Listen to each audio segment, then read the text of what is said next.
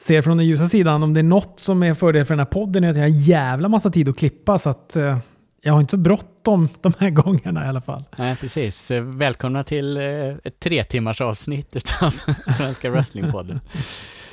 Detta, detta torsdagsavsnitt som vi spelar in nu. Mm. Och det är väl då det vi ska, det är sjukt att jag fortfarande inte lärt mig det här, men vi ska väl egentligen ägna det till Raw Smackdown? Jo, för det är det vi har hunnit titta på ja. Ja, fast vi, har väl, vi sa väl från början Raw, Smackdown och de eventuella eh, pay-per-view som har varit på helgen som man eventuellt hade kollat på då, eh, oavsett om det var en WWE pay-per-view eller eh, från något, från något annat förbund eller så. så att, eh, och det, det känns, även fast vi snackar då mer AW NXT på, på söndagar så känns det ändå som att det blir väldigt långt om vi ska vänta ända till söndag med att avhandla då Full Gear som var i lördags. Det, nu är det många dagar här som att hålla reda på, men så att vi, så att vi gör väl så att vi eh, pratar om Full Gear i, i dagens avsnitt och då även Raw Smackdown. Så det blir en liten härlig blandning av eh, wrestlingförbunden och du kanske har något att rapportera från Starcast. Det kunde inte vara bättre än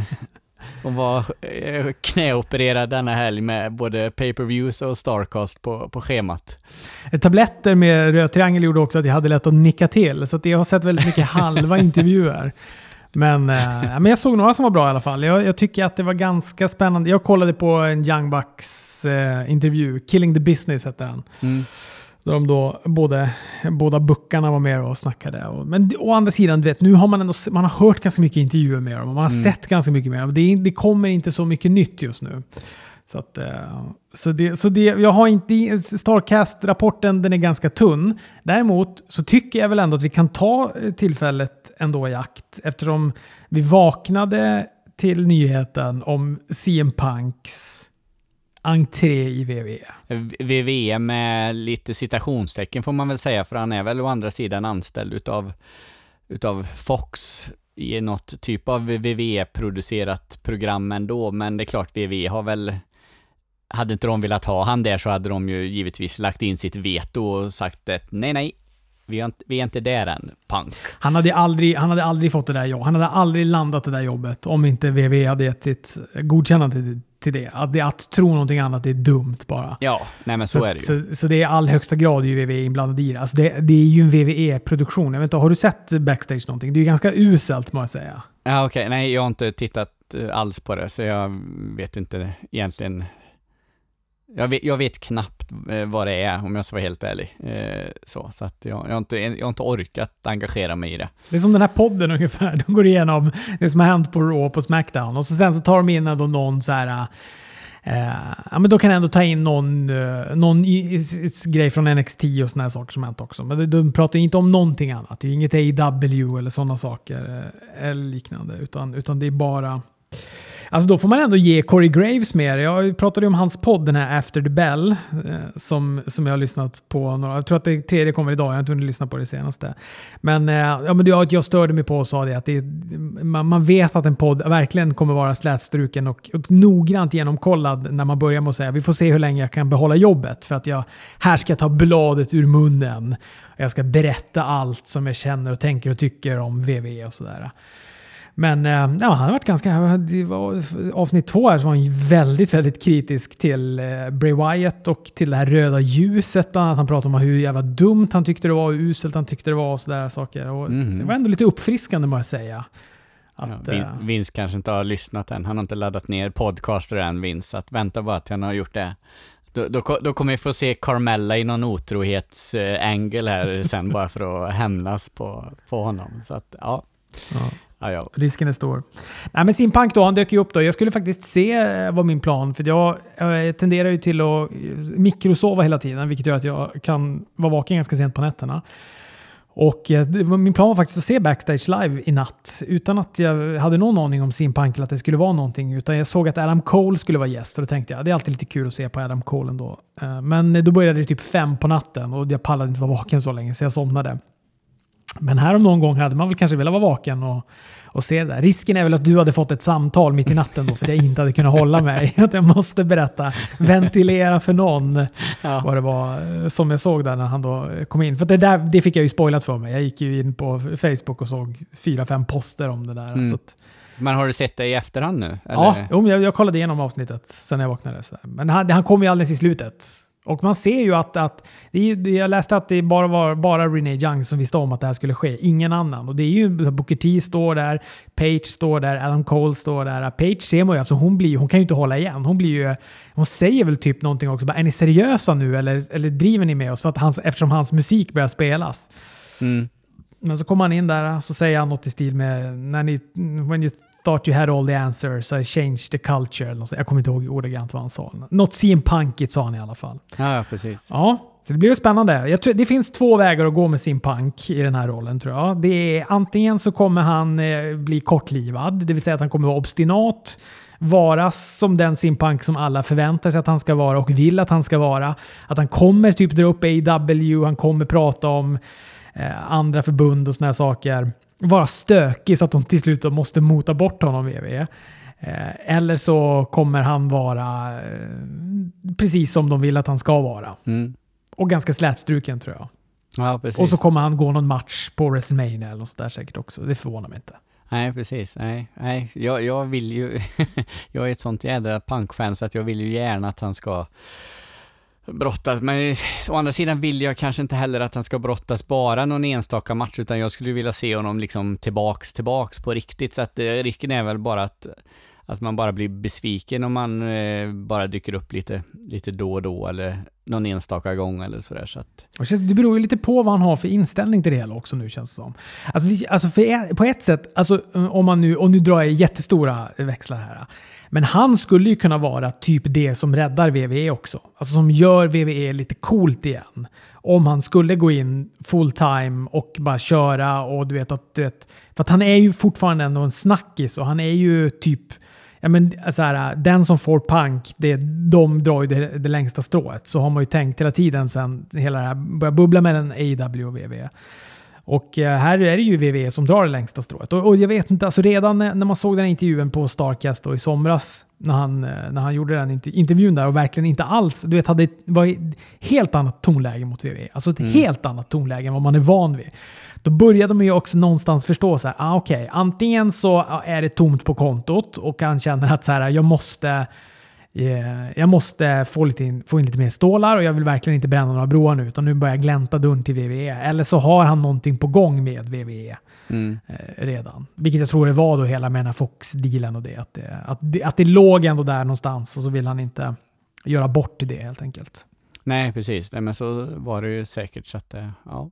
ja, ja, vi får väl se vart det, vart det tar vägen. Eh, Backstage, kan man se det på nätverket eller är det bara något sånt där eh, Fox-kanal man måste ratta in för att se det? Eller hur funkar det?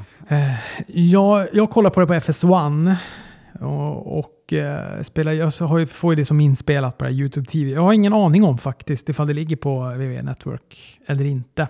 Annars är det väl gamla goda ful-internet du får vända dig till Fredrik. Ja, precis. Jag får gå till Darknet och se om jag hittar något om punk eh, ja, Men det kan ju göra någonting kanske ändå. Jag blir ju ändå genast, jag kommer ju kolla nästa eh, tisdag. Det kommer jag göra. Man vill ändå se vad han ska göra och vad, vad han kommer hitta på. Och hur, och, det- jag fattar inte som att han ska vara där varje gång utan att, det är, alltså att det, han kommer vara då och då som någon sorts analyst. Eller, jag, jag så, kommer inte ihåg vad det var för titel han som, som, som de satte på honom. Men, eh, nej, men det, är, det är ganska sunk, det är, det är ingen jättespännande show det där. Jag, jag längtar ju inte till att kolla på backstage. Men det kanske kommer göra någonting med tittarsiffrorna. De avslöjade ju också att Page har skrivit ett fyraårigt kontrakt med WWE och att eh, The Miss har förlängt sitt kontrakt. Det skulle gått ut nu 2022 eller sådär. Nu tror jag han har skrivit till 25 eller 30. 35 kanske. Han vet väl att det är lönlöst. Han, han måste hålla hårt i WWE-kontraktet. Han får ingenting någon annanstans. nej, men vilket förbund skulle vilja ha The Miss? Alltså han är ju så mycket VV man, man kan bli liksom. Så att det, och med alla de programmen, eh, vet du Miss and Mrs och allt vad det nu heter och det så. Han känns ju som han kommer vara VV trogen i, i all framtid och det gynnar nog både honom och, och, och VV så att eh, det, det, det, är väl ingen jätteöverraskning. Eh, det var väl heller ingen, jag vet inte, vi vet inte när den nyheten kom, fall, men eh, det var väl ingen, och jag tror inte vi berörde det senast, att Randy Orton också har skrivit ett, ett femårs kontrakt, eller pratade vi om det sist? Jag kommer inte ihåg.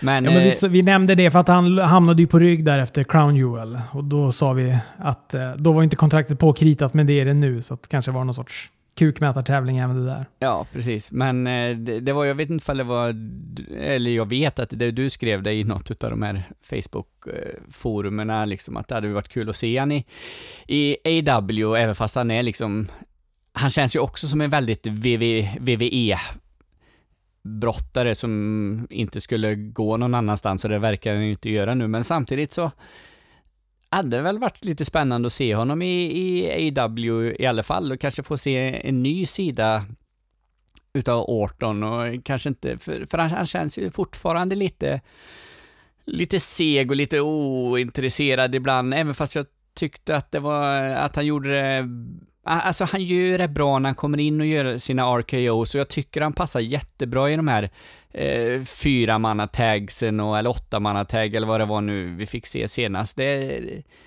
eh, då tycker jag att Randy Orton känns spännande för man vet inte riktigt vad som kan hända. Sen tyvärr så får man inte se det i singelmatcherna riktigt. Eh, så det, det blir inte riktigt lika intressant med honom längre så att eh, men det kanske hade blivit om han hade gått till AW till exempel. Då hade han kanske fått en helt annan roll, han hade kanske fått ett helt annat syn på det hela, vad han ville göra med sin karaktär och allt det. Så att, eh, typ, typ av nytändning, men ja, han är väl VVV, VVE trogen. For life. Ja, precis. Nu måste vi ta AW och vi måste prata om Full Gear. Eh, ett, ett, en pay-per-view som hade fått eh, ny scenografi, vilket jag tyckte var väldigt, väldigt skönt. Jag gillar ju, jag tjatar ju om de här scenografierna och hur viktiga de är. Och jag tycker att nu, om, nu är de viktigare än någonsin. Att de ändå skiljer på när det är pay-per-views och när det är en vanlig, vanlig, hederlig vanlig onsdagsepisod. Så att eh, så redan den visuella första inblicken jag fick i Full Gear, den gjorde mig glad. Jag tyckte det var jättebra. Och sen var ju då startmatchen då Young Bucks mot eh, Pride and Powerful. Visst var det så de hette va? Ortiz och Santana. Ja, men du skiter helt i, i kickoffen, den bryr du dig inte alls om eller? Jag skiter i den. Ja, ja. Det var ungefär så bra det var. ja, men, du, du kan få säga. Nej, det jag skulle vilja säga om The Buy-In, alltså, jag, jag, en sak som jag tycker är synd, det är att de har frångått det där med att ha tre liksom bra matcher, eller två, tre bra matcher som de hade förut. Och nu gjort det lite igare med lite, med väldigt mycket videopaket och sådär. Men å andra sidan, så satt jag och tittade på den här buy-in som är då 60 minuter, och jag tittade igenom alla de här videopaketen som jag aldrig orkar ens tänka tanken att jag ska göra på en VV pay-per-view. Så att bara där är det väl att eh, kvaliteten är, är högre. Samtidigt kan det vara att jag inte har blivit matad med detta i vecka efter vecka, månad efter månad med samma saker heller. Nu var det liksom intressant att se eh, när de filmade John Moxley när han var i då, eh, där hans gamla förbund eh, hade sina lokaler och liksom hans promo, eller hans videopaket kontra då Kenny Omega så det. Så att det är väl lite nyhetens behag också, men så sett tyckte jag att The Buy-In var bra. Tyvärr hade jag gärna sett lite bättre matcher på den. Strunt samma. Nu tar vi Young Bucks och Proud and Powerful, Santana Ortiz. Oh, jättebra. Kul med den här jätte-Boston Crab-varianten som de flätade ihop alla fyra brottarna i starten. Det tyckte jag var väldigt, väldigt, väldigt... Ja, du har aldrig sett fyra brottare inbundna sådär i varandra på något sätt tidigare. Och eh, sen måste vi prata om Ortiz. Alltså hans headbutt to eh, stelopererad pin. Den är okonventionell och den är rolig. Vi har sett den förut. Han gjorde också en close line på fotknölarna på Nick Jackson som jag uppskattade väldigt mycket. Och så åkte han på en superkick som ledde till en tillfällig och kortvarig epilepsi. Han stod för kvällens innovationer, Ortiz. Ja, han är ju, han är ju grym han.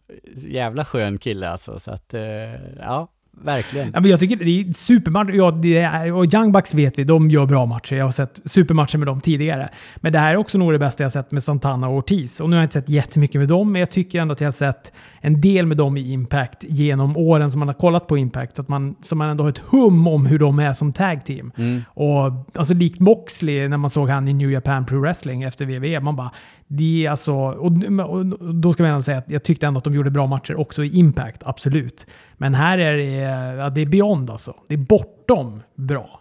Ja, men nej, jag, det, är, ju- det är en superbra startmatch här och så även att de då, eh, Rock'n'Roll Express sitter vid ringside och eh, är med och eh, vi får se, vad är det? Han, han gör alltså en Canadian Destroyer där och eh, någon, något suicide dive genom repen. V- Vem är det utav dem? Och, hjälp mig här nu. Ricky Morton är det. Ja, precis. Ri- Ricky Morton är ju den som är den. Vi går, alltså det är ändå han som får... Den andra, eh, Robert Gibson är ju lite...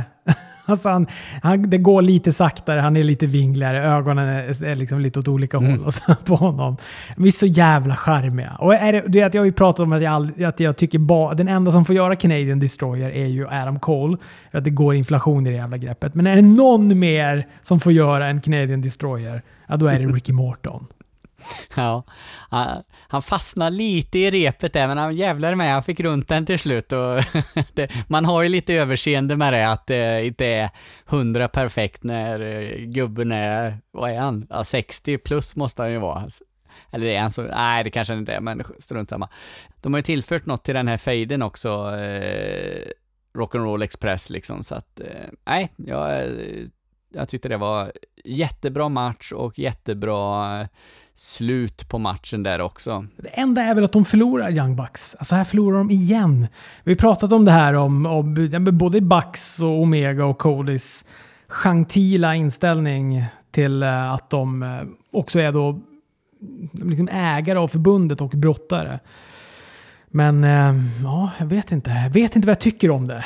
Det är, och för, nu, ända sedan AW har, förut så sket jag fullständigt vilka som vann och förlorade. Men ända sedan de har liksom kommit och börjat påpeka hur viktigt det är så är jag också skitstressad över WWE, hur de behandlar vissa av sina brottare. Sen får jag bara påminna mig om så här, just det, det är WWE. Här spelar det faktiskt ingen roll ifall du vinner och förlorar.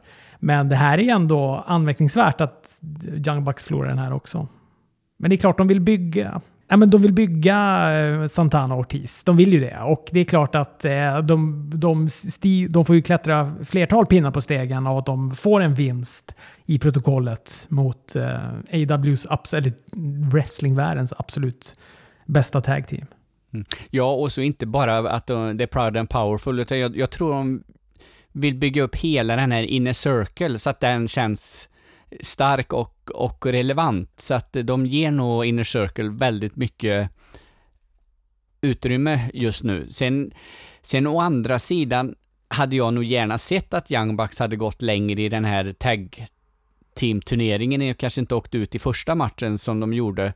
Fast å andra sidan, Private Party då, eh, som eh, gick vidare där, de har gjort fantastiska, fantastiskt bra matcher och vi kommer ju prata om dem här lite senare också, så att eh, det, det är svårt där, men jag, jag, jag, tänker nog lite som du också, att Young Bucks borde nog synas lite mer överlag på, på eh, Dynamite och allt detta eh, så. För det är som du säger, det är ju ett utav världens bästa tag team, absolut. Så att, eh, mm, men vi får väl se vad som, vad som händer framöver. Paco Page. Ja, jävligt bra match. Mm.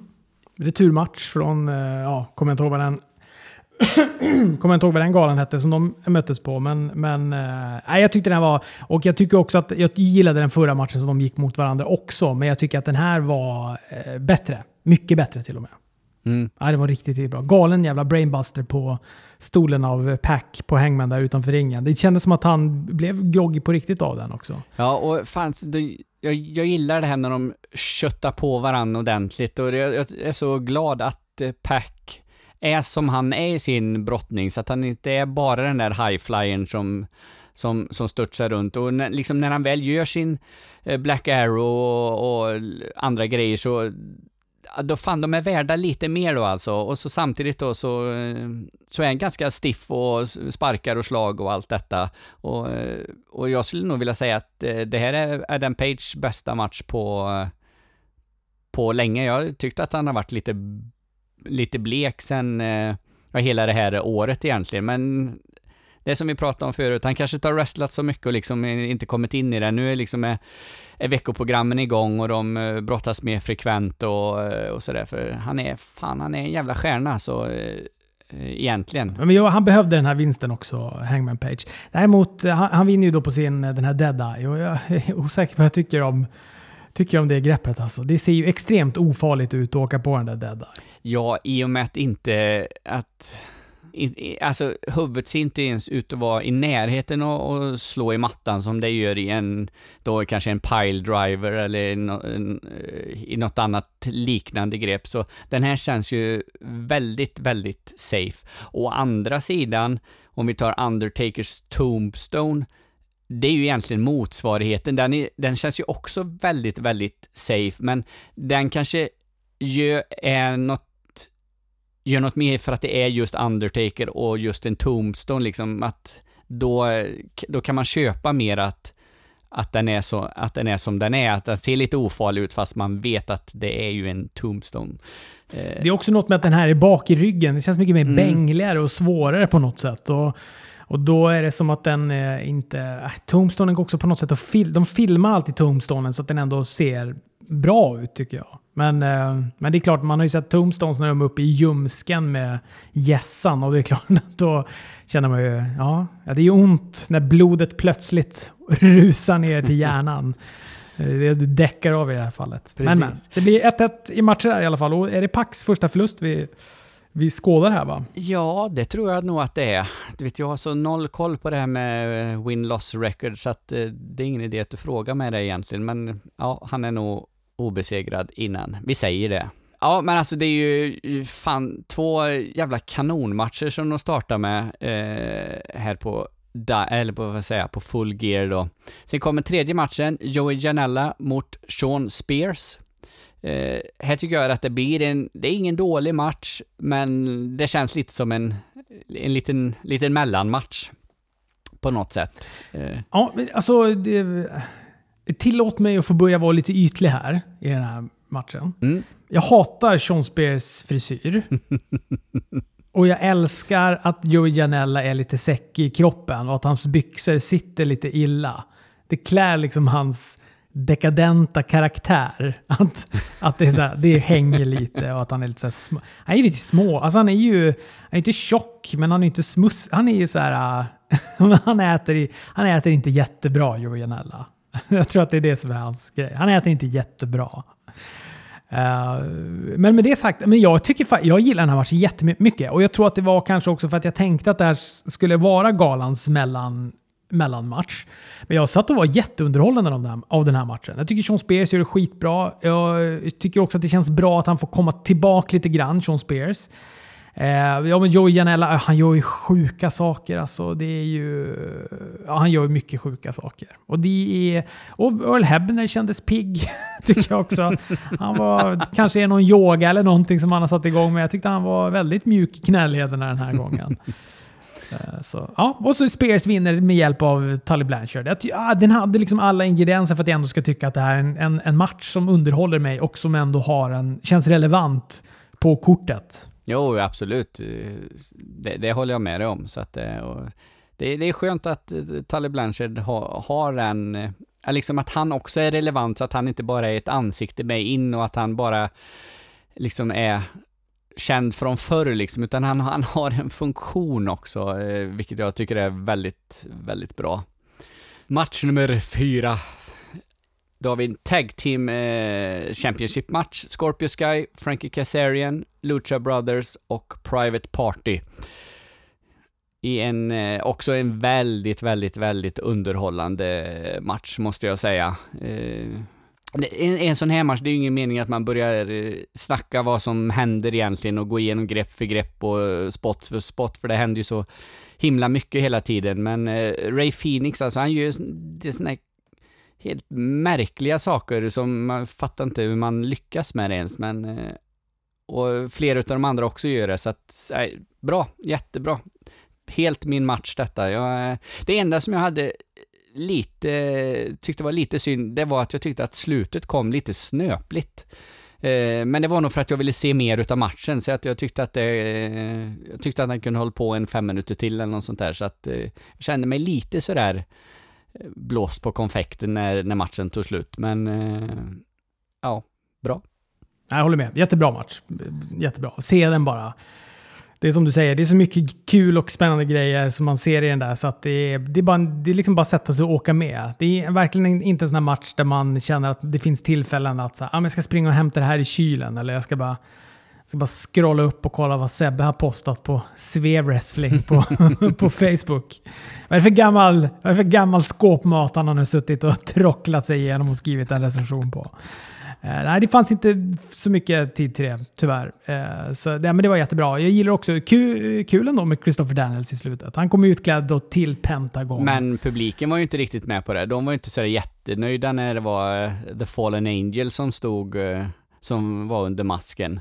De hade nog hoppats att det skulle varit någon någon namnkunnigare, även fast det är helt logiskt givetvis att det är Christopher Daniels eh, som gör en comeback där, för de har ju haft en hel historia här nu ett tag med The Lucha Brothers, så att, eh, men det, det var ju, jag tror inte att det var den det, att det fick... Såg de att det var han? Alltså, det var det, för jag reagerade också på att jag tyckte att publiken var lite... De hade en lite blasé inställning till, till när han drog av sig masken där.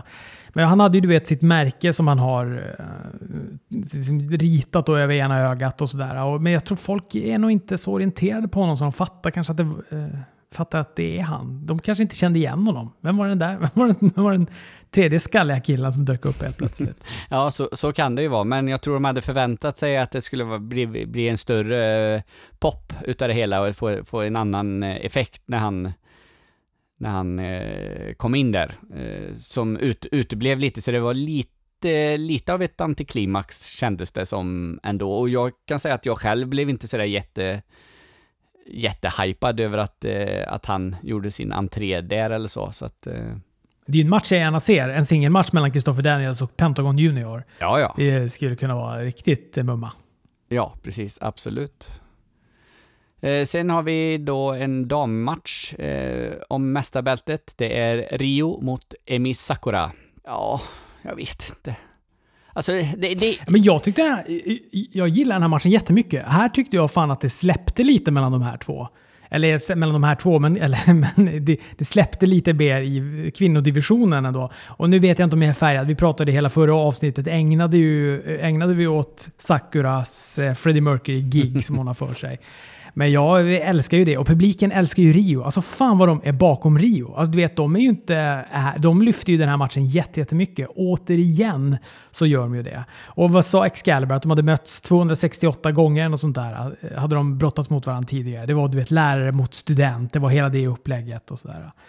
Alltså, man märkte att de kunde ju varandra väldigt, väldigt bra. Jag tycker att den här var bra. Jag gillade den jättemycket. Jag vet inte, jag är, liksom, jag är inte investerad i de här eh, i, i dambrottarna riktigt än, så att det är liksom, det känns inte så där spännande, men liksom absolut om man skulle se, om jag sitter och tittar på den eh, och så, så är det väl, de gör väl en, en, en, en bra brottningsmatch, de gör ju liksom inga fel någonstans och de, de gör väl bra grejer och, och allt detta så, så att, men, äh, jag, jag brydde mig inte som, om, den och det, det är klart, då blir ju inte matcherna så bra heller om man liksom inte bryr sig om dem så. Sen vet jag inte, alltså Rio hon är ju, hon är skitbra, eh, jag gillar henne. Eh, men alltså när hon gör sina eh, stomps då, eller så, alla Finn Beller, och alltså hon är ju så liten och, och späd, så att det, jag, jag, har svårt, jag har svårt att liksom leva mig in i att de ska göra ont överhuvudtaget eh, jag, jag, köper inte dem riktigt eh, från henne. Men ja, ja. Vi får väl se. Jag tror också att det är det som publiken gillar. Du vet, de, de, eh, hon blir ju över för att hon har allting emot sig. Det är liksom David mot Goliat, vem fan hon än möter. Jo, absolut. Och alltså, andra grepp som hon gör och andra saker som hon gör, liksom, det, det köper jag. Men just de här stompsen som hon gjorde ganska många gånger också. Eh, liksom, nej, jag, jag, köper inte alls eh, dem, men i övrigt så gör hon ju flera bra grejer som jag inte har några problem med alls, så att, eh, ja, ja. Eh, petitess, kanske. Sen var det Cody mot Chris Jericho. Mm. Jericho fyller 49 år gammal den här dagen. Publiken ropar “Happy birthday” mm. konstant i, i starten.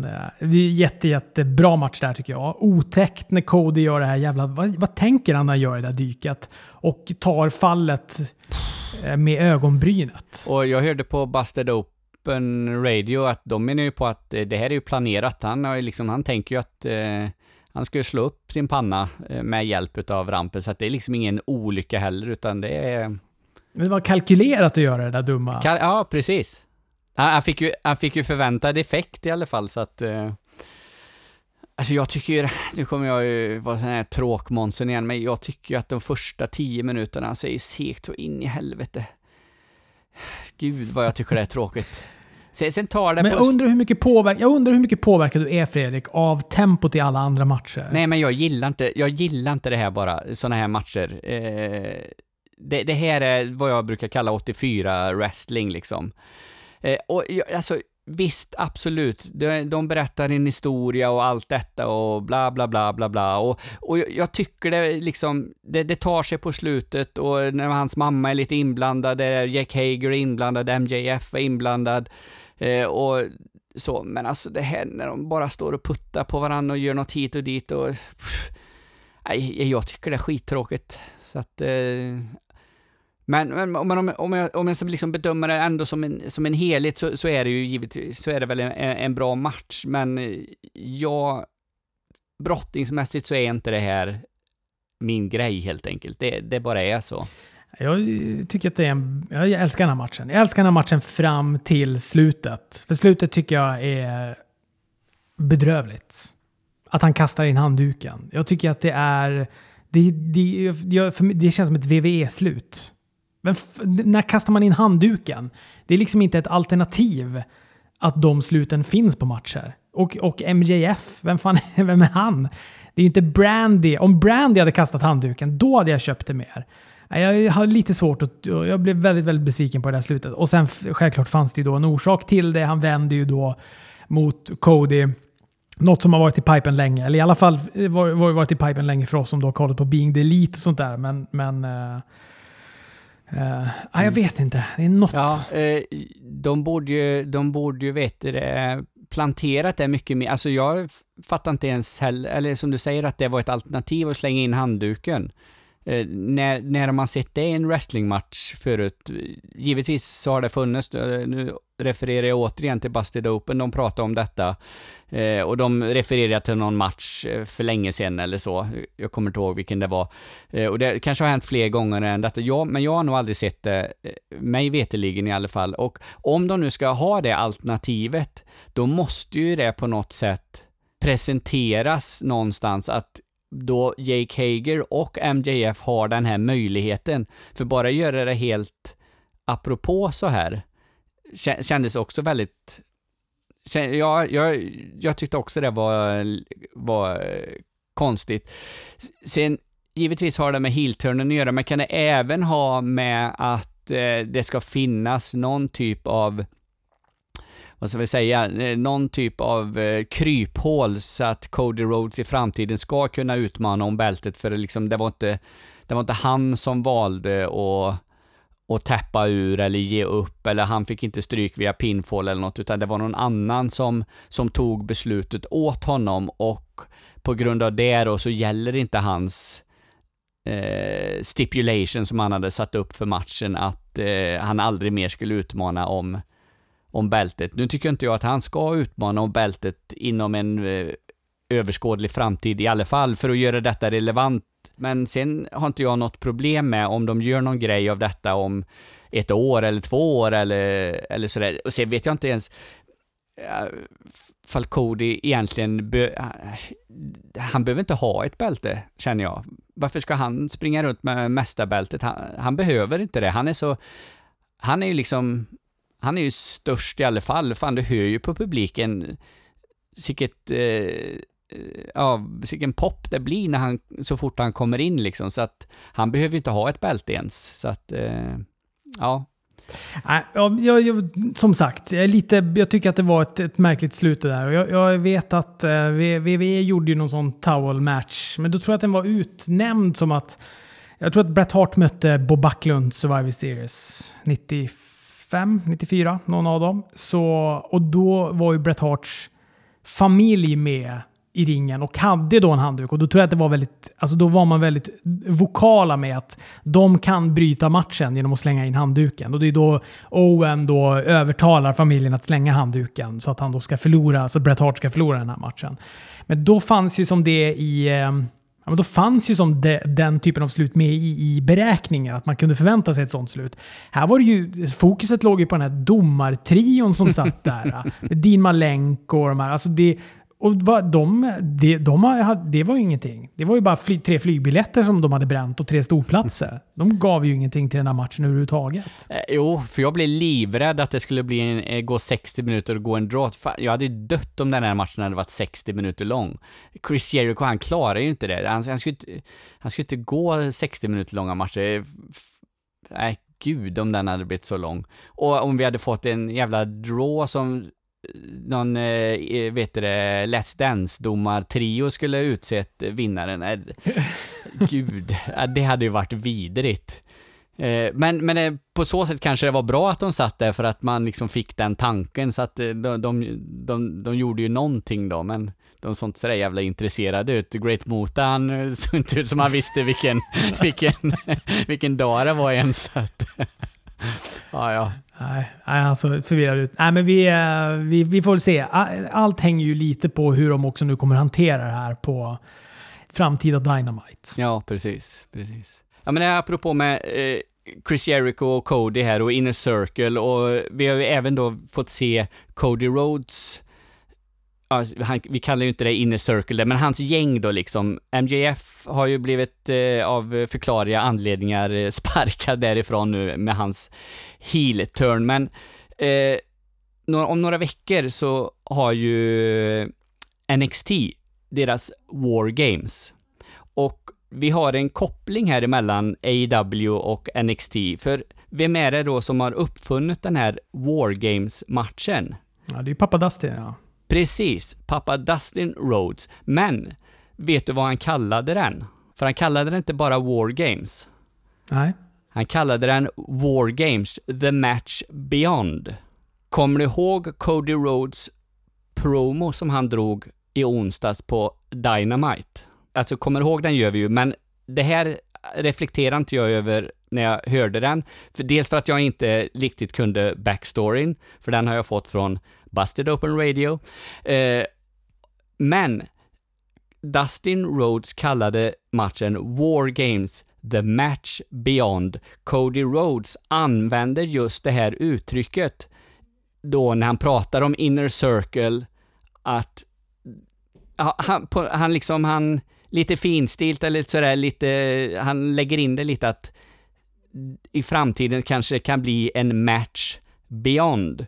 Så att det, det känns ju lite som att det finns någon tanke här någonstans att vi kanske kommer få se någon War Games-liknande match i AEW fast den inte kommer, fast den inte kommer heta War Games då, utan den kommer heta The Match Beyond och som är en liten koppling då till pappa Dustin. För mm. WWE vet vi, de äger War Games-namnet, men vem äger The Match Beyond? Jo, det äger AW och Cody Rhodes. Så att, eh, ja, det är lite spännande. Ah, ja, vad tjusigt. Ja, verkligen. Och jag tycker också att det är bra om de gör det. Det kan man ju ha åsikter om. Så här, varför det är onödigt att ni då ska behöva göra en Wargames-liknande grej nu eftersom vi vet att WWE äger det namnet och kommer använda sig av de matcherna och sådär. Men jag kan ju också känna att, ja fast pappa Dustin, det är ändå han som är skaparen av det. Och är det fan några som har rätt att använda det då så är det ju Cody och Dusty Rhodes. Ja, precis. Och sen om man tittar på... Fan, säger jag rätt där nu? Förlåt. Pappan heter Dusty Rhodes. The American Dream... Ja, ah, han heter Dusty Rhodes. Dusty Rhodes. Och, och eh, Goldust heter Dustin Rhodes. Visst är det så? ja, jag får alltid det där bak och fram. Så att, uh, Åh gud, hoppa, ho Ja. hoppas jag sa rätt förut, annars får, eh, får du ett helvete i klippningen. ja, vi, vi, ja, det kommer inte gå. Vi bara löser det med en liten asterisk här och säger att vi har koll på det, men det kanske gick lite fort. ja. Men alltså, det, NXT's Wargame ser ju inte riktigt lika ut som det, det Wargame som var i... Vad, vad, var det VCV eller var NWA från början? Hjälp mig här, för det här är liksom eh, för långt bak. Kollade upp här nu också. NVA började den i Wargames och sen så blev det då en årlig, alltså återkommande, årligen återkommande grej då i eh, WCW. VCV. Men de burarna, det är ju två ringar med burar, men det var ju tak på dem. Det har ju inte NXT i sin Wargames. Så att AEW då, om de gör nu då The Match Beyond här framöver och har två ringar med någon burliknande, de kan ju göra sin take på det. Eh, så, de kan ju eh, göra någonting liksom så att det urskiljer sig eh, mot då NXT och även då mot original War Games som Dusty Rhodes eh, skapade. För det, det ser man ju även på, jag tänker på eh, TLC-matcherna, Ring of Honors ladder match, ja den heter, eller ladder wars, den heter ju bara ladder wars, men ska vi vara helt ärliga så är det ju en, en TLC-match det också allra oftast. Det kommer ju in både bord och, bord och stolar och, och, och stegar. Så att, eh, ja ja. Eh, spännande i alla fall och det är kul när man får, eh, får höra sådana här grejer. Alltså jag tänkte inte alls på det när jag hörde Codys promo. Jag hör ju att han säger the match beyond och pratar, men liksom i och med att jag inte hade den kopplingen någonstans eller den kunskapen så är det ju kul när man hör andra poddar och folk som vet mer än, eh, än vad du och jag vet eh, kan, som kan lära en någonting eh, med lite wrestling-trivia, så att säga. Men nu, vi måste prata om sista matchen här också. Jag är väldigt intresserad av att höra vad du tycker om den. Den har ju varit eh, väldigt omtalad. Jag är så jävla förvånad att den, har blivit, att den har blivit så omtalad den här matchen att folk har så starka åsikter om den. Eh, Kenny Omega och Joey Moxleys... Vad hette han sa du? Förlåt, det är, det är morfintabletterna. Det är morfintabletterna. Ursäkt. John Moxley. Det var inte ens svårt att uttala. ja, men det här var ju jävla eh, underbar match alltså. Älskar den här. Det, alltså det finns lite grejer som jag, eh, som jag kommer gnälla på. Eh, men alltså att den är 38 minuter lång som jag ser att Sebbe har skrivit här. Hade någon sagt att den var 18 minuter lång så hade jag liksom Ja, jag visste, men det var den ju. Alltså, det kändes inte som några 38 minuter jag satt där och tittade på detta.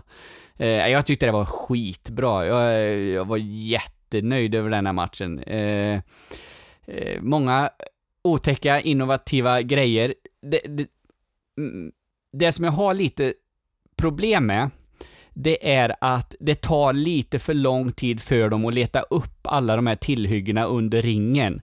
Kenny Omega, han gick väl fyra varv runt den här jävla ringen för att hitta någonting. Han var på fel sida och letade och liksom, och så försökte han ju liksom kollra bort oss tittare och publiken och, och sådär med lite, någon typ av komik då, sådär. Men, alltså, för, visst, absolut, några grejer ska de ha gömda, eh, så, men det hade inte gjort något om soptunnorna redan hade varit i ringen eller att borden, något bord hade varit eller någon stol liksom hade legat lättillgängligare, för vi vet liksom att de här sakerna kommer de använda i alla fall. Sen att den här grejen med med råttfällorna, ja, den kanske vi ska spara då så att inte den blir avslöjad. Likadant den här eh, taggtrådssängen eh, som de hade och, och, tog en liten paus i.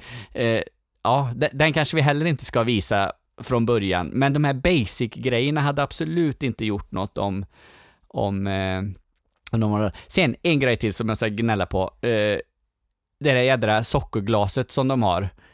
Det kunde, det kunde också kvittat, för det, när han tar ut det ur påsen och man bara ser att det blir ett, ett fint damm utav alltihopa, då tappar det liksom sin, eh, sin, eh, vad heter det, Äck, inte äckelfaktor, men eh, ja, du vet den här känslan man får när de eh, sprang på, eh, gör, gör de andra grejerna då liksom.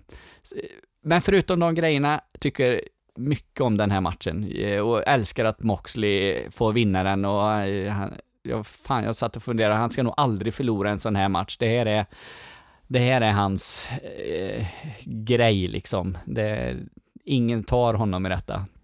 Det var ju right up his alley, som man brukar säga. Nej, men jag, ty- jag var också jättenöjd med den här matchen. Det var ju sjuk stundtals och jag är ju kanske mer... Jag, jag, du, du är ju en sjuk jävel Fredrik som inte tycker att de ska få ha gimmick-glas och såna här saker. Jag är ju så glad att de ändå har gimmick-glas när de gör det här. För att det, hade, det känns som att hade den varit i Japan den här matchen, då hade det fan varit riktiga jävla prylar. Alltså när, när Kenny Omega gör den här V-triggern och det bara sprutar glas ur munnen på, på Moxley. Alltså det är så otäckt. Och så när han tar fram den här sk- glasskivan och skär mellan, du vet när han skär mellan fingrarna Ja, sådär. det, det Ah, är det, det gör så ont i hela min kropp. Det gör så ont i hela min kropp att se det. Jag är, det blir, jag är så motbjuden av att se på det här.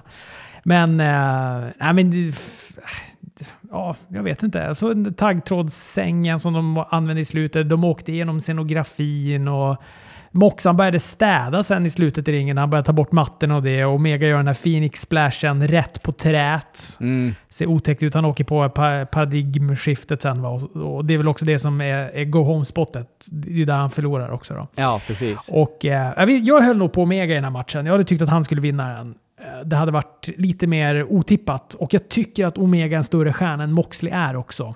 Mm. Jag tycker de ska befästa det här. Moxley kan få mer kämpa. Omega är redan högt uppe. Så jag, jag, tycker, att han, jag tycker nog att Omega skulle ha vunnit den här matchen.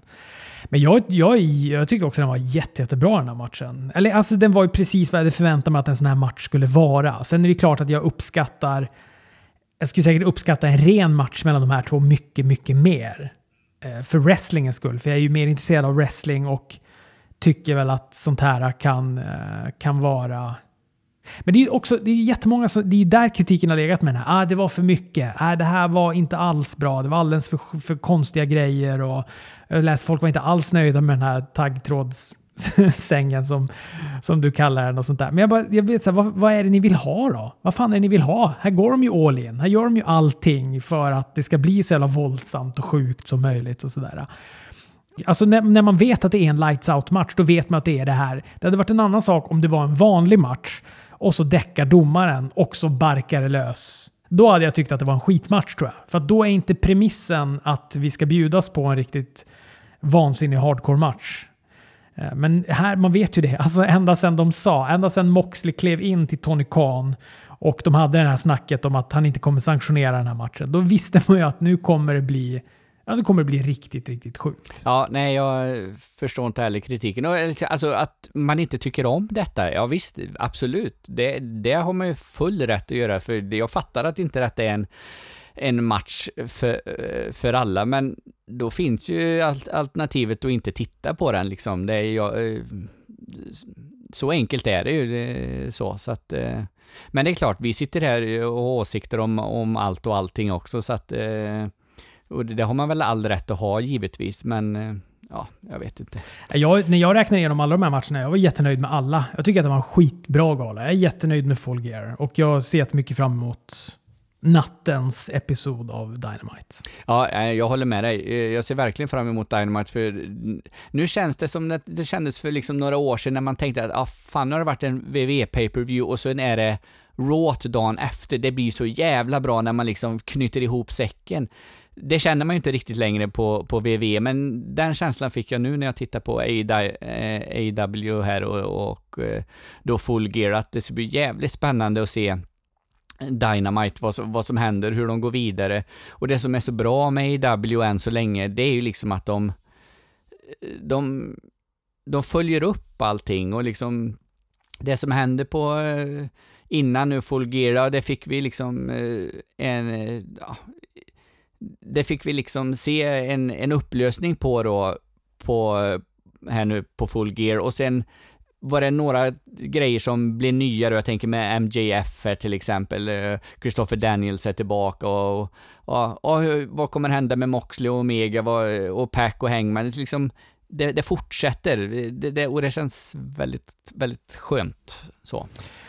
Ja, nu får vi ta oss till veckans, eller vad blir det? Förra veckans Smackdown, men veckans Raw. Mm. Då var vi tillbaka igen. Ja, det var vi. Till eh, en lång promo av Baron Corbin som var helt ointressant. Eh, och framförallt så var han värdelös också. Han gjorde sig rolig på Romans ondskefulla hund. Den lät som en liten eh, chihuahua. Det var någon sorts dagis-variant. Eh, dagis-skriven promo det där. Det var så uselt så jag funderade på där och då att stänga av. Ja, det var eh, ungefär vad jag tänkte också och tyvärr så blev det ju inte jättemycket bättre på Smackdown. Alltså Smackdown i fredags var ju rent av riktigt dåligt. Eh, jag kan inte liksom eh, komma på en enda grej som jag tyckte var ens är värt att tala om och till råga på allt så ska Kofi och Big E vara nya Smackdown-mästare alltså den matchen på Survivor Series som man såg fram emot på tag team-sidan där med Undisputed, Viking Raiders och The Revival, den blir ju helt plötsligt ett, eh, väldigt mycket sämre nu. Nu ser jag ju inte all, och alltså, återigen, jag har in, egentligen inga problem med New Day. Jag, då, alltså jag tycker de fyller en funktion, jag tycker ofta att det är bra brottning när de är med och så Och den var väl inte kast den här matchen som Revival och uh, Kofi och Big E gick heller i och för sig. Men ja, varför ska de vara mästare nu igen? Är det, är det något eh, är det liksom ett plåster på såren för att Kofi Kingston förlorade bältet till Brock nu för tre, fyra veckor sedan? Eller fan, det är så jävla repetitivt detta så att det... Usch, vad trött jag blir. Men om vi nu ska ha någonting kanske som är lite positivt då, eh, så tycker jag väl att Sami återigen gör eh, eh, bra ifrån sig som, som manager åt Shinski Nakamura och promos där mot Daniel Bryan. Och eh, vi fick ju någon, något upplägg då, Daniel Bryan och The Fiend då. Och det, det, är väl lite spännande att se vart, vart det kan leda till och även den här eh, Sami Zayn, Shinsuke Nakamura, Daniel Bryan-konstellationen som är lite lite på gång. Det, det, är väl lite spännande att se vart, vart det tar vägen. Det jag älsk, eller älskade, det jag gillade mest med med, med allt det, det var Sami Zayn, hur jävla snabb han var iväg eh, när han fick se The Fiend. Ja. det var tecknad, tecknad film över den. ja. Tydligen fick inte publiken se det där. Det var inte, um, det var ett segment som de inte visade upp i, um, den, den här var ju bandad då, den här, den här både veckans Raw och Smackdown. För de var väl, de var väl i Manchester på Smackdown? Var de mm. i Manchester på Raw också kanske? Eller var de någon annanstans ja. där? Det, det, var samma. De spelade väl in det typ efter, dagen efter varandra va? Ja, eller jag har fattat som, men jag kanske har fel, att, eh, att de spelade in det till och med direkt efter. Men eh, det... Mm -hmm. Men jag, jag, jag, ska låta det vara lite osagt, för jag har läst någonting någonstans som antydde det. Eh, men jag tycker det låter lite konstigt, för fasen vad långt och jobbigt det måste vara. Eh, och oekonomiskt utav VVE och inte sälja biljetter till, till två dagar. Men jag, jag, jag vet inte riktigt. Fast vet du vad Fredrik? Jag, när jag ser både Raw och Smackdown så känner jag så här. Det känns lite som att de sket lite i, dem, i, den, i, i de här veckornas episoder. Just för att de typ var i England. Det är som, som att de inte la manken till. Mm. Jag tycker att det var ljummet ganska rakt igenom. Uh, Ja, det, var, nej, men det var som att de inte... De, det var som att, och du vet, så här, ja, eller det är klart att jag tycker det är fett att se Walter, men när Imperium kommer in där och gör sin, sin ambush, då det, det är noll reaktion på publiken. De, ja, det är vissa spridda Walter-chants här och var, men det är ju inte... Det är inga reaktioner att tala om heller. Nej, precis. Eh, de pratade om det på Busted Open, att eh, på Raw så hade de ju klippt bort eh, burop och vissa sådana grejer för under den här Lana-promon. Eh, så just för att det är... Fast jag tyckte jag hörde en hel del boring chants i alla fall, så att... Eh. Men vad tycker du om Tyson Fury då? Nej, jag tycker det är skit.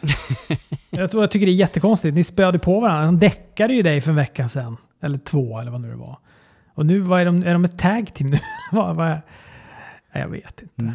Men vet du vad som är så jävla konstigt med det här? Återigen kommer jag referera till Busted Open Radio, men för några veckor sedan, eh, ja, innan Crown Jewel, så satt eh, Bully Ray och eh, Dave eh, LaGreca och pratade om eh, hur de trodde att Crown Jewel och Tyson Fury och Braun Strowman-matchen skulle, skulle bli. Och då menar Bully Ray på att eh, att eh, han tyckte att det skulle bli någon grej där de blir kompisar och blir ett tag team. Spola fram till i fredags. Vad är det som händer? Tyson Fury, Braun Strowman är kompisar och de är ett, kanske då i framtiden, ett tag team. Eh, det är ju det är lite coincidence, eh, men eh, ja, jag vet inte. Nej. De möter ju B-team här. Det var, det var väl ändå Mm. roligt att B-team sa att vi är dumma nog och, och, och typ anta den här utmaningen. Men ja, nej jag vet inte. Nej, och det, alltså, eh, ja, vad fick vi mer sen? Det var, ja men det var, jo men vi fick ju ändå se Sasha Banks. Eh, Sasha Banks debuterade ju ändå en, en ny bra heel, heel-låt. Ja, Gjord det. av hennes kusin Snoop Dogg.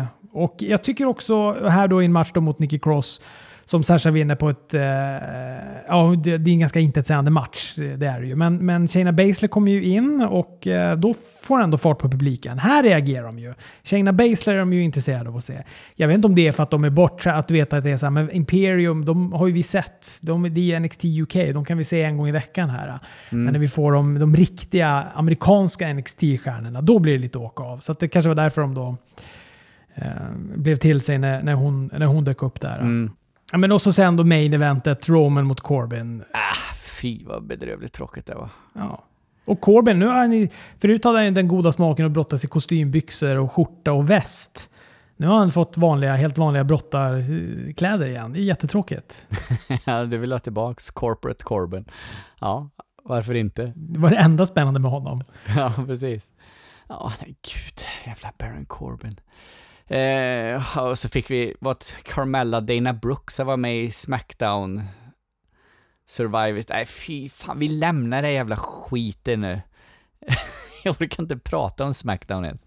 Nej, Eller har du något mer? Eh, Eller vill du säga något mer om det? eh, nej, nej, jag håller med. Jag tycker vi lämnar det. Det hämtade sig aldrig. Det bör- Det började med den här Corbin-grejen och den här hunden som lät som en chihuahua och efter det så hämtade det sig aldrig. Tyvärr. Nej, det, det gick bara ut för Ja. Raw då, som jag tycker är stundtals, eh, stundtals bra, eh, stundtals väldigt konstigt.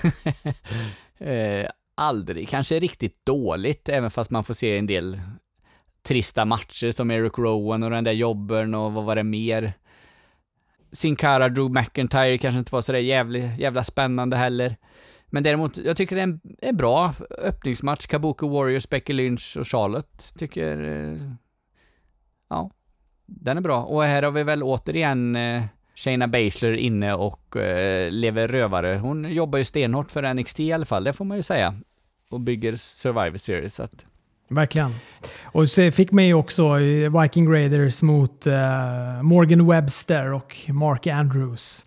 fan, den hade jag velat sett mer av. Ja, den piggade upp och det, det började ju bra tycker jag. Eh, Men, men sen så... Mm.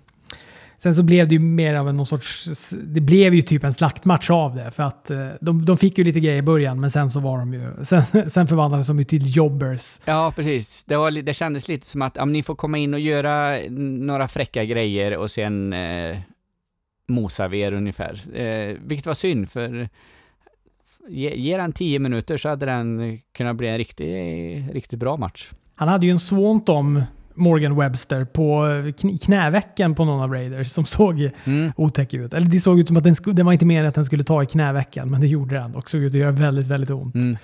Fan, jag gillar ju, jag är ju väldigt svag för, svag för Morgan, eh, Flash Morgan Webster. Jag gillar han jättemycket. Ja, men han har ju en fräck, fräck look. Ja, men precis. Han har en fräck modstil. Jag har också, jag har, jag har en sån tröja med honom. Som det, som det är, jag vet inte om du känner till bandet Joy Divisions, du vet de här klassiska eh, radiovågorna eller ljudvågorna som de har. Då. Mm. Så det är exakt den tröjan också, fast, och så är det silhuetter av honom och så är det de här ljudvågorna i bakgrunden. Och Joy Division har en låt som heter Love Will Tear Us Apart och så står det bara eh, Morgan Webster Will Tear You Apart. Ja. Och sen om vi ska fortsätta på det, det bra spåret då så tycker jag ju att eh, Eh, team Nazi mot Team Black and White är riktigt bra. Alltså då Imperium mot Seth Rollins, Street Profits och Kevin Owens. Eh, Walter Seth Rollins, ja, var väl helt okej de få minuterna de fick, men eh, matchen som åttamannataggen som det leder till, jag tyckte jag var riktigt bra. Jag var eh, jävligt nöjd. Eh, och eh, Montes Ford, vilket jävla hopp han gör. han har ju spänst som en, jag vet inte vad. Ja, men det, jag gillar den här matchen. Jag tycker också den här, men jag är också väldigt svag för Walter. Men jag tycker det är lite roligt när Seth Rollins säger väl något i stil med att jag vill ha det bästa. Jag vill ha... Jag vill ha han utmanar UKs bästa brottare va? Något sånt Mm. där. Och då kommer ringgeneral Walter in. Och mycket kan vi ju, eller, eller det är klart att jag också har luckor i min geografi, men han är ju, Österrike och England är ju verkligen inte samma land. Borde WWE också känna till, så det, det blir lite konstigt. Men, men, eh, ja, men det fan det är bra. Chopsen, de ljuder ju högt alltså. Och Walters one leg Boston Crab, han, liksom, han bemödar sig inte ens att stå lite upp, utan han har ju verkligen bara satt sig ner på, på svanskotan på, på Seth Rollins och bara vrider på den där. Nej, det är riktigt, riktigt bra. Elakt. Jag hade ju tänkt att börja den här podden och, och fråga vart fan är Kevin Owens någonstans, men nu fick vi ju se han idag. Eh, eller i, inte idag, i, i måndags här. Det var ju, det var ju skönt att han inte var helt borta ur, ur matchen. Man tänkte ju ändå det liksom att det var väl, han vann väl eh, matchen mot eh, Shane McMahon, så det var Shane som skulle sluta, inte Kevin Owens, men det verkar ju som att det hade blivit precis tvärtom, men Ja, fasen vad de är pissdåliga på att eh, och hålla i något långsiktigt i, i VV alltså. Men, Andrade... men skönt. ja, Mm. nej, säg du. Nej, fortsätt. Nej, men Andrade vinner över Cedric Alexander. Jag vet inte om vi sa någonting om den. Jag, jag tycker det var en ganska bra match, eller en helt okej match, men det känns som att man har sett den matchen förr. Ja, precis. Och de får så lite tid på sig. eh, eh, Tre, fyra minuter liksom. Det, det är svårt. De, de gör vad de kan med den matchen, men eh, jag gillar ju båda två väldigt mycket, särskilt Andrade eh, så, så att, eh, ja, nej men ja, jag, jag tycker också att det är en, under förutsättningarna, en bra match. Och apropå att ha sett saker tidigare. Alistair Black sitter och pratar i kameran och ber någon knacka på och mucka gräl. Gud i himlen. Ja, det är tröttsamt det här. Ja, ja, men det är ju det. Du ser ju det. Det, det går så jävla upp och ner eh, i, i VV. Alltså, eh, så det, ser man bra matcher och så ser, ser, ser man samma jävla skitpromo som man har sett hundra gånger förut. Det, här, det gav ju ingenting det här. Och Lana är gravid med Rusev. Jag Ah, orkar inte gud. Fredrik. Jag orkar inte. Nej, vi, vi skiter det. Men vet du vad som är så jävla sjukt? Den har ju sju miljoner visningar på YouTube, det här jävla segmentet. Men det måste vara något skämt. Alltså, det måste vara något... Ja, jag vet. Det är ju därför de håller i det där. För att det, det toppar ju typ deras YouTube. Jag tror bo, flera av de här Lana, Rusev, Bobby Lashley-grejerna har varit väldigt framgångsrika på deras YouTube-kanal. Vilket är typ enda anledningen till att de håller kvar vid den så jävla krampaktigt. Men det är ju så bedrövligt. Ja, det är vidrigt är det. Eric Rowan kommer in, han mosar någon jobber men han har också någon bur med sig. Eller det är någon låda eller det är någon bur med något eh, som hänger över en. What- What's in the box? Fredrik. Jag funderar, det, det är inte jättestort. Det är nå- någon typ av gnagare gissar jag på.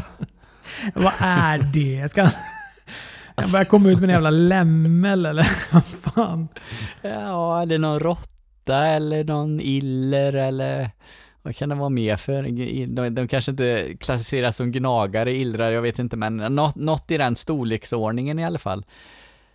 Jag var ju lite så jag tänkte, kommer han in med Jake the Snakes eh, orm här eller något liksom? Har han fått adoptera den så? Men nej, det, det känns ju som att det är något, något, någon typ av skadedjur i, i en bur. Det skulle ju pigga upp om det var ett barn han hade där. Ett jävligt litet barn. Spädbarn. Elakt alltså. Okej, ja, det hade varit jävligt elakt.